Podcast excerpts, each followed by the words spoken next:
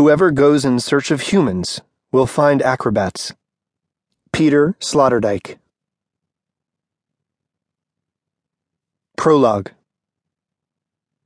It is the young who most reliably bring news of the future. Today's flash comes from my cousin Juliet, who has just entered the eighth grade.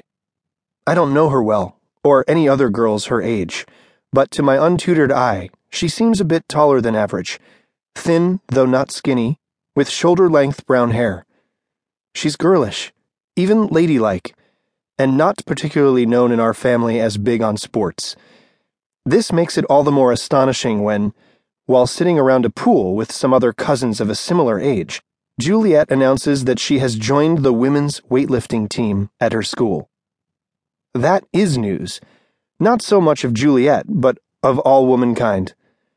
When else in human history, but now, could her casual statement be possible, or even imaginable?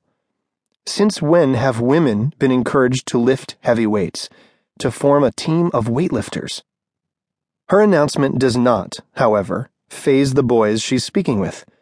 All within a few years of her, not one finds it odd or surprising when Juliet nonchalantly explains that she and a friend joined the team, quote, because we wanted to start a new sport that would make us stronger. A generation earlier, when I was her age, and, what's more, for every generation preceding hers down to the beginning of time, a girl wanting to get stronger would have provoked snorts of disapproval, mockery, often disgust. Young women were not supposed to want muscles, were not to bother with being strong.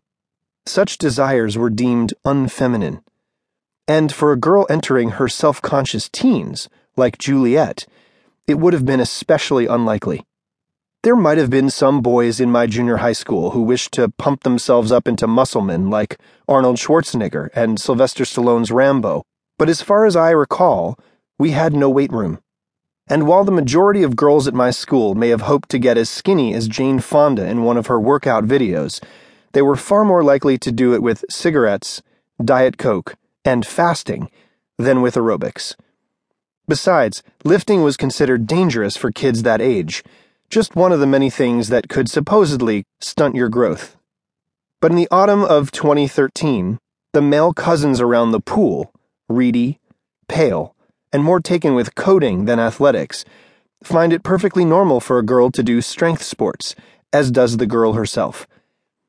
Without realizing it, these kids are denizens of a world that has begun reconceiving the very idea of fitness. They inhabit a new frontier that a handful of adventurers began exploring about 15 years ago, just before the turn of the millennium. And two of the key features of this territory that these adventurers have inadvertently pointed out are the prominence of women and the acceptance of strength training. Girls hoisting heavy weights above their heads, women with muscles, girls who are stronger than many boys these are some of the last remaining female cultural taboos. They persist in the East as well as in the West, yet these taboos are being rapidly broken down. Nowhere is this more apparent than in the sport Juliet adopted, though it is still largely unknown by the American public. In Europe and Asia, where it is hugely popular, teenage boys and girls will know exactly what is meant by the word weightlifting. It is emphatically not bodybuilding, which is what comes to most of our minds when we hear the clank of iron.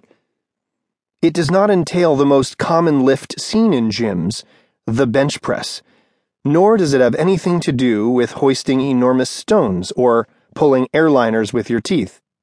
Weightlifting consists of the two barbell events included in the Olympic Games, and because of this, it is also known as Olympic lifting the snatch, and the clean and jerk.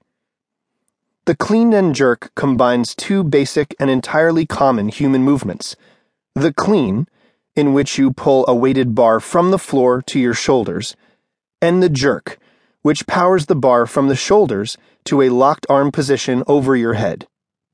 The snatch is more complex. With a very wide grip on the weighted bar, you heave it in one swift motion from the ground to overhead.